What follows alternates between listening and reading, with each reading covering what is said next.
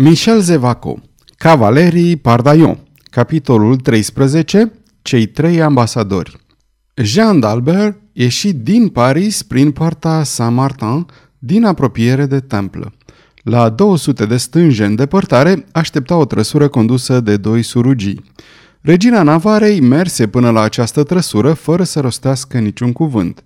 O puse pe Alice de Lux să urce prima și întorcându-se apoi către Pardaion, spuse Domnule, nu sunteți dintre aceia cărora li se poate mulțumi.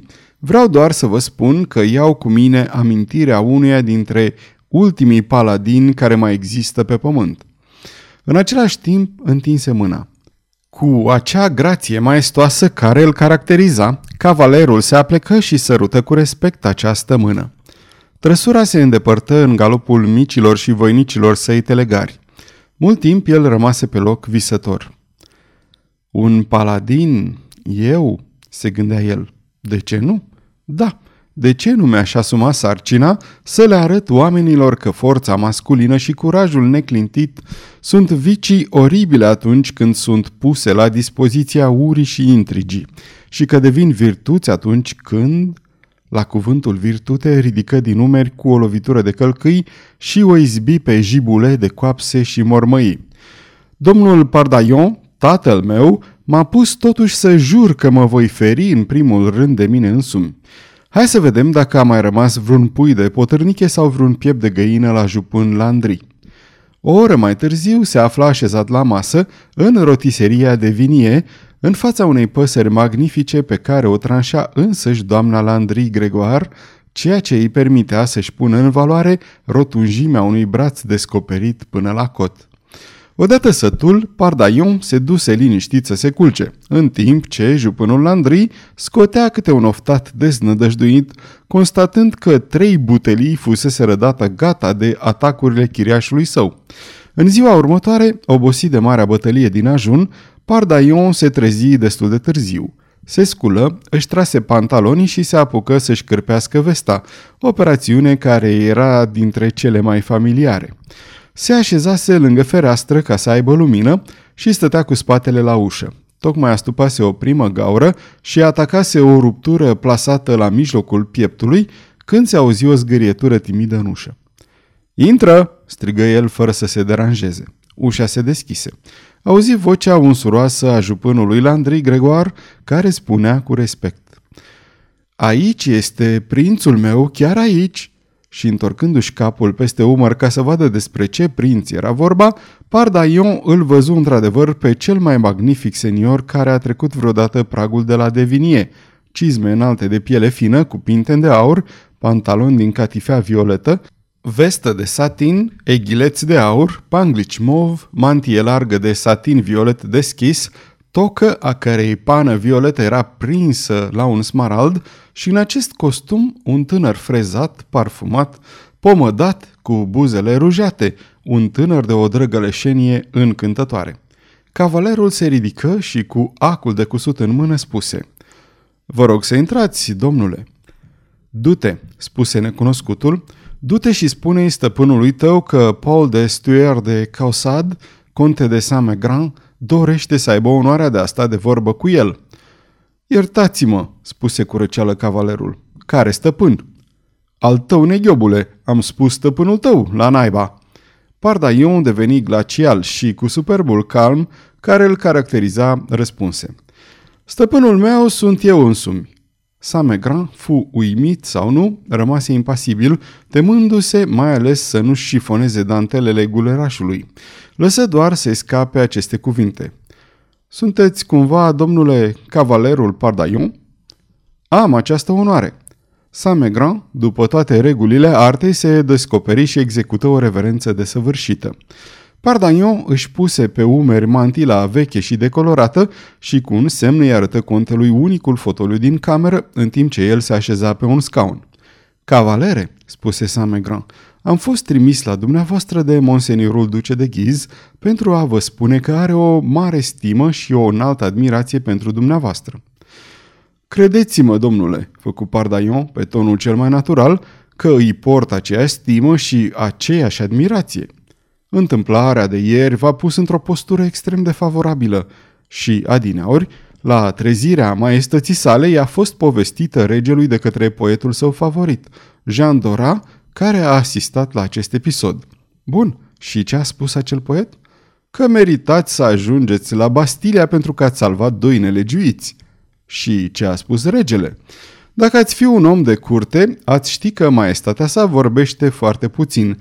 Orice ar fi, acum treceți drept un Alcide sau un Ahile. A ține piept unei întregi mulțimi pentru a proteja două femei e ceva fantastic. Și mai ales acea morișcă a spadei și împunsăturile de la sfârșit și casa prăbușită. Pe scurt, monseniorul duce de ghiz ar fi încântat să vă fie agreabil și ca dovadă m-a însărcinat să vă implor să acceptați acest mic diamant ca pe un prin semn al prieteniei sale. Oh, nu refuzați? L-ați jignit pe acest mare comandant. Dar nu refuz, spuse Pardaion și își puse în deget magnificul inel pe care îl întinse contele. Și acum, spuse Saint-Megran, să trecem la lucruri serioase. Marele nostru Henri de Ghiz își întărește casa în vederea anumitor evenimente care se pregătesc. Vreți să luați și dumneavoastră parte? Întrebarea este sinceră. Voi răspunde cu aceeași sinceritate. Nu vreau să fac parte decât dintr-o casă. Care? A mea. Acesta este răspunsul pe care trebuie să-l duc ducelui de ghiz? Spuneți-i monseniorului că sunt impresionat până la lacrimi de înalta sa atenție și că voi merge eu însumi să dau răspunsul. Bun, se gândi Saint-Megran, e al nostru, dar își rezervă dreptul să discute prețul spadei pe care o aduce. Stăpânit de acest gând, întinse o mână care fu strânsă din vârful degetelor. Cavalerul îl însoți până la ușă, unde avură loc numeroase salamalecuri și saluturi. Hm, se gândea Pardaion după ce rămase singur. Iată ceea ce se poate numi o propunere nesperată, a face parte din suita ducelui de ghiz, dar asta înseamnă șansa vieții. Nu, nu voi accepta. De ce? Pardaion începu agitat să măsoare camera în lung și în lat. Ei, desigur, am găsit. Nu voi accepta în niciun caz pentru că respectatul meu tată mi-a recomandat să mă feresc. Mulțumit că a găsit sau că s-a prefăcut a găsi această explicație și că nu trebuie să-și mai pună întrebări, cavalerul contemplă cu admirație diamantul pe care îl lăsase Saint-Megran. Asta valorează cu siguranță 100 de pistoli, șopti el. Poate 120? Cine știe dacă nu mi se vor oferi 150? Ajunsese la 200 de pistoli când ușa se deschise din nou și Pardaion văzui intrând un bărbat înfășurat într-o mantie lungă, îmbrăcat modest ca un negustor. Acest bărbat îl saluta adânc pe cavalerul stupefiat și spuse Am într-adevăr onoarea de a mă înclina în fața domnului cavaler Pardaion? Într-adevăr, domnule, cu ce vă pot fi de folos? Vă voi spune, domnule, spuse necunoscutul, care îl sorbea din priviri pe tânăr. Dar înainte de toate, mi-ați putea face plăcerea să îmi spuneți în ce zi v-ați născut, la ce oră, în ce lună, în ce an? Necunoscutul, în pofida ciudățeniei întrebărilor sale, nu părea să fie nebun. Domnule, spuse Pardaion cu cea mai mare delicatețe, tot ce pot să vă spun este că m-am născut în 49, în luna februarie. Ziua și ora nu sunt cunoscute. Pecato, șopti bizarul vizitator. În sfârșit, voi încerca să reconstitui horoscopul cât voi putea de bine. Domnule, continuă el cu voce tare, sunteți liber? Să-l cruțăm, își spuse cavalerul. Liber, domnule? Ei, cine poate să se laude cu asta? Regele este liber când nu poate face niciun pas în afara Luvrului? Liber. Cât de departe mergeți, dragul meu domn? Este ca și cum m-ați întrebat dacă sunt bogat liber pe Pilat, dacă prin aceasta înțelegeți că pot să mă trezesc la prânz și să mă culc în zori, că pot, fără teamă, fără remușcări, fără să mă uit înapoi să văd cine mă urmărește, să intru în curciumă sau în biserică, să mănânc dacă mi-e foame, să beau dacă mi-e sete? Lasă-mă, Pipeu, ce-ți veni să mă mârâi, imbecilule? Să sărut cei doi obraji ai frumoasei doamne Huguet sau să ciupesc servitoarele de la Corndor să străbat Parisul ziua și noaptea după cum poftesc? Nu vă temeți, nu mușcă. Să-mi bat joc de borfaș și de strajă, neavând drept ghid decât imaginația mea și drept stăpân decât ceasul prezent, Da, domnule, sunt liber. Dar dumneavoastră? Necunoscutul se îndreptă către masă și depuse pe ea o pungă pe care o scosese de sub mantie. Domnule, spuse el apoi, aici se află 200 de scuzi. 200 de scuzi la naiba? De șase livre. O, oh, de șase livre? Ați spus de șase livre? Bătuți la Paris, domnule. Bătuți la Paris? Ei bine, domnule, iată o pungă respectabilă. Este a dumneavoastră, făcu pe neașteptate bărbatul. În acest caz, spuse Pardaion cu acel calm rece pe care l adopta brusc uneori, în acest caz dați-mi voie să o pun la un loc sigur. Aceasta este o înregistrare Cărțiaudio.eu. Această înregistrare a fost citită cu respectarea legislației în vigoare pentru www.cărțiaudio.eu. Toate înregistrările Cărțiaudio.eu reprezintă opere din domeniul public și anume au trecut 70 de ani de la moartea autorului. Copierea, reproducerea, multiplicarea, vânzarea, închirierea și sau difuzarea publică sau pe internet a acestei înregistrări fără acordul scris al cărții audio.eu, constituie infracțiune și se pedepsește conform legislației în vigoare. Pentru noutăți, vă invităm să vizitați www.cărțiaudio.eu și vă rugăm să ne susțineți pe canalul nostru de YouTube Cărți Audio, abonând-vă la el, dându-ne like și follow și dând share la înregistrările noastre. De asemenea, vă rugăm să-i susțineți cu o donație în orice cuantum pe harnicii și talentații noștri naratori voluntari, accesând paginile cu înregistrările lor de pe site-ul nostru www.cărțiaudio.eu. Naratorul acestei cărți este Valentin din București. Acum, spuneți-mi de ce sunt ai mei acești 200 de scuzi de 6 livre bătuți la Paris. Necunoscutul crezuse că va năuci un om – de fapt, acest lucru îi se întâmplă lui. Se aștepta la mulțumire entuziaste. Întrebarea lui Pardaion îl izbi în plin. Totuși își reveni rapid și, recunoscând în sinea sa că avea de-a face cu un jucător redutabil, hotărâ să-și termine cu un cuvânt adversarul. Acești 200 de scuzi sunt ai dumneavoastră, spuse el, pentru că am venit să vă cumpăr libertatea. Pardaion nu clipi, nu făcu nicio mișcare.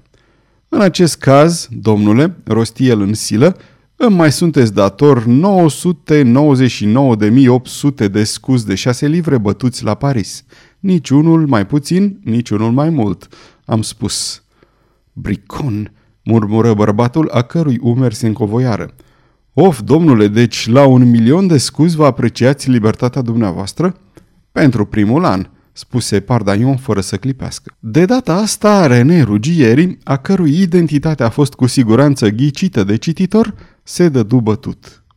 Domnule, spuse el după ce aruncă o privire de admirație cavalerului, Văd că mânuiți cuvântul la fel de bine ca spada și că sunteți familiarizat cu toate subtilitățile. Vă cer scuze pentru că am încercat să vă uluiesc și ajung la miezul problemei pentru care am venit. Păstrați-vă libertatea, domnule. Sunteți un bărbat care posedă suflet și inteligență, după cum ați dovedit ieri că aveți suflet. Perbaco, domnule, aveți o spadă care spintecă și cuvinte care năucesc. Ce ați spune dacă v-aș propune să le puneți pe toate în slujba unei cauze nobile și drepte, cum nu există alta, o cauză sfântă, mai bine spus, și a unei prințese puternice, bune, generoase? Să lăsăm cauza și să vedem cine este prințesa. O fi doamna de Montpensier? Nu, bineînțeles, făcu energic rugierii. Dar haideți, nu cercetați. Vă este suficient să știți că este prințesa cea mai puternică din Franța. Totuși, trebuie neapărat să știu pentru cine și pentru ce mi-angajez devotamentul, nu-i așa? Corect. Cât se poate de corect. Veniți, deci, vă rog, mâine seara, la ora 10 la Pont de Bois și bateți de trei ori la ușa primei case din dreapta podului. Pardaion nu se putea împiedica să tresară, amintindu-și de acea figură palidă pe care i s-a părut că o zărise în spatele gratilor misterioase ale ferestrei. Voi fi acolo, spuse el scurt. Este tot ce voiam, deocamdată, răspunse rugierii. Câteva clipe mai târziu, ciudatul vizitator dispăruse și Pardaion începu să se gândească. Aș vrea ca diavolul să-mi smulgă fir cu fir părul din mustață dacă această prințesă nu se numește Caterin de Medicis. Aici ajunse Pardaian cu reflexiile când, pentru a treia oară, ușa se deschise. Tresări de dreptul speriat, el care își făcea o datorie de onoare, din a nu se teme de nimic. Dar aproape imediat, mirarea sa, fără să scadă în intensitate, își schimbă subiectul. Într-adevăr, bărbatul care intra era portretul viu al celui care tocmai ieșise. Același aer de orgoliu întunecat, aceeași atitudine enfatică a capului, aceleași trăsături accentuate, aceeași privire înflăcărată. Doar că bărbatul cu 200 de scuzi, René Rugieri, după cum știm, părea în vârstă de 45 de ani. Avea o înălțime medie. Flacăra ochilor săi era umbrită de ipocrizie. Părea să se încreadă mai mult în viclenie decât în forță. Noul venit, din potrivă, nu părea decât de 25 de ani, era înalt, sinceritatea îi strălucea în priviri, orgoliul provenea din mândrie. Dar asupra lui părea să apese o tristețe apăsătoare. În acest bărbat exista ceva funest. Cei doi bărbați se studiară o clipă și, deși fiecare părea a fi antiteza celuilalt, simțiră amândoi un fel de încredere dată de o simpatie reciprocă indefinibilă. Dumneavoastră sunteți cavalerul Pardaion?" întreba acest al treilea vizitator. Da, domnule," spuse Pardaion cu o delicatețe care nu-i stătea în obicei. Îmi faceți, vă rog, onoarea să-mi spuneți pe cine am plăcerea să primesc în umila mea locuință?" La această întrebare, străinul tresări și păli ușor. Este corect, politețea obligă să vă spun numele meu. Mă numesc Deodat. Deoda pur și simplu.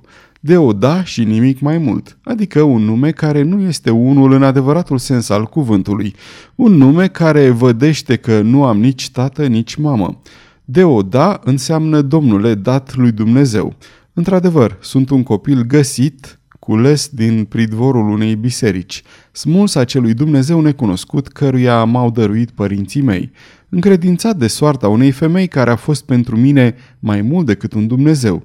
Iată numele meu, domnule, și istoria acestui nume. Și femeia care v-a adăpostit este regina Navarei. Doamna Dalbert? Da, domnule. Și aceasta mi-amintește de misiunea mea pe care îmi cer scuze că am uitat-o pentru a vă povesti despre umila mea persoană. Bun, o cunosc. O cunoașteți? Da, Regina Navarei vă trimite să-mi spuneți că îmi mulțumește pentru că am scos-o ieri din mâinile acelor turbați. Vă însărcinează să-mi reînnoiți oferta pe care mi-a făcut-o de a intra în serviciul său și în sfârșit îmi trimite prin dumneavoastră vreo bijuterie de preț. Așa este? De unde știți? E foarte simplu. În dimineața asta am primit un ambasador al unui anumit mare senior care mi-a dat un diamant tare frumos Apoi am primit un delegat misterios care mi-a adus 200 de scuzi și mi-a comunicat că o anumită prințesă dorește să fac parte dintre gentilomii săi. În sfârșit, iată-vă pe dumneavoastră al treilea și presupun că ordinea logică a evenimentelor se va repeta. Iată într-adevăr bijuteria, făcut deodat, întinzându-i cavalerului o agrafă splendidă alcătuită din trei rubine. Ce vă spuneam?" exclamă Pardaion care apucă agrafa. Maestatea sa, continuă Deoda, m-a însărcinat să vă spun că a sustras această bijuterie dintr-o anumită pungă, pe care dumneavoastră trebuie să o fi văzut. Adăugă că nu va uita niciodată ceea ce vă datorează, iar în ceea ce privește înrolarea în armata sa, o puteți face atunci când veți dori. Dar, întrebă Pardaion, ați întâlnit-o deci pe regină? Nu am întâlnit-o. O așteptam la Saint-Germain unde maestatea sa a plecat către Sainte după ce mi-a dat însărcinarea care mă aduce la dumneavoastră. Bun, o altă întrebare. Ați întâlnit cumva când urcați aici un bărbat înfășurat într-o mantie care părea în vârstă de 40 până la 45 de ani? Nu am întâlnit pe nimeni, făcu deodat. Ultima întrebare. Când plecați înapoi? Nu plec, răspunse deodat, a cărui față se întunecă. Regina Navarei mi-a dat mai multe misiuni care îmi vor cere timp. Bun, în acest caz ați găsit unde să locuiți. Vă veți instala aici. Mii de mulțumiri, cavalere. Sunt așteptat la cineva care... Dar, ce spun eu? Tiu, Am secrete față de un om ca dumneavoastră. Sunt așteptat la domnul de Teligny, care se află în taină la Paris. Ginerele amiralului Colini, el însuși, și la palatul amiralului, în strada BTC, trebuie să mă căutați dacă steaua mea norocoasă ar face vreodată să aveți nevoie de mine, dar va trebui să bateți de trei ori în poarta mică încastrată și când se deschide ferăstruica să spuneți Jarnac și Moncontour. Minunat, prietenul meu, dar în legătură cu Telini știți ce se spune adesea? Că Telini e sărac, că nu are decât spiritul întreprinzător și inteligența, că amiralul a făcut o mare greșeală dându-și fica unui om lipsit de avere? Se spun și acestea, dar se mai zice și altceva. Cel care mi-a spus e un anumit borfaș, un individ fără scrupule, care a participat la multe treburi necurate și care a văzut multe. Acesta mi-a afirmat așadar că, în ajunul căsătoriei lui Telini, un gentilom cu poziție înaltă s-ar fi prezentat la amiral pentru a-i spune că o iubește pe fica acestuia, Louise. Acest gentilom, întrerupse Deoda, se numește Henri de Ghiz. Vedeți că știu povestea. Da, este adevărat. Henri de Ghiz o iubea pe Louise de Coligny. El îi expuse amiralului ideea că unirea caselor de Ghiz și de Chatillon, reprezentată prin Coligny, ar pune capăt războaielor religioase. În sfârșit, orgoliosul gentilom se umili până la a plânge în fața amiralului, rugându-l să rupă căsătoria proiectată și să-i o acorde lui pe Louise. Așa este. Și ce a răspuns amiralul? Amiralul a răspuns că nu are decât un cuvânt și că acest cuvânt fusese dat lui Telini. A adăugat că, de altfel, această căsătorie era dorită de fica sa, care, pretindea el, era prima care trebuia să hotărească în această problemă. Henri de Ghiz a plecat deznădăjduit. Telini s-a căsătorit cu Louise de Coligny și, de durere, Ghiz s-a aruncat în brațele lui Catherine de Cleve, cu care s-a căsătorit acum 10 luni. Care Catherine se susține, iubește pe oriunde poate, mai puțin în casa soțului ei. Are un amant, făcut deodat, care se numește Same Grand. Îl cunoașteți? Îl cunosc de azi dimineață. Dar, dragă prietene, lăsați-mă să vă spun o veste. Henri de Ghiz se află în Paris. Sunteți sigur? exclamă deodat, care tresări. L-am văzut cu ochii mei și vă garantez că minunatul popor al Parisului nu s-a zgârcit cu aclamații la adresa lui. Deodat își încinse rapid spada și își aruncă mantia pe umeri. Rămas bun, făcu el pe un ton grăbit, cu chipul devenit deodată din nou întunecat. Dați-mi voie să vă îmbrățișez, adăugă el. Tocmai am petrecut o oră de bucurie netulburată, cum puține am avut în viața mea. Chiar aveam de gând să vă propun o îmbrățișare frățească, răspunse cavalerul. Cei doi se îmbrățișară prietenește. Nu uitați, spuse deodat. Palatul Colini, poarta mică, Jarnac și Moncontur. Fiți liniștit, dragă prietene. În ziua în care voi avea nevoie de cineva care să vină să moară alături de mine, la dumneavoastră mă voi gândi în primul rând. Mulțumesc, spuse simplu deodat și se îndepărtă în mare grabă. În cel privește pe Pardaion, prima sa grijă fu să alerge la un telal pentru a-și schimba hainele. Alese un costum de catifea cenușie, asemănător cu cel pe care îl abandona, cu diferența că acesta era complet nou. Apoi își prinse agrafa de rubin la pălăria cea nouă pentru a fixa pana de cocoș. Apoi merse la evreul Isaac Ruben ca să-i vândă frumosul diamant al ducelui de Ghiz, pentru care obținu 160 de pistoli. Sfârșitul capitolului 13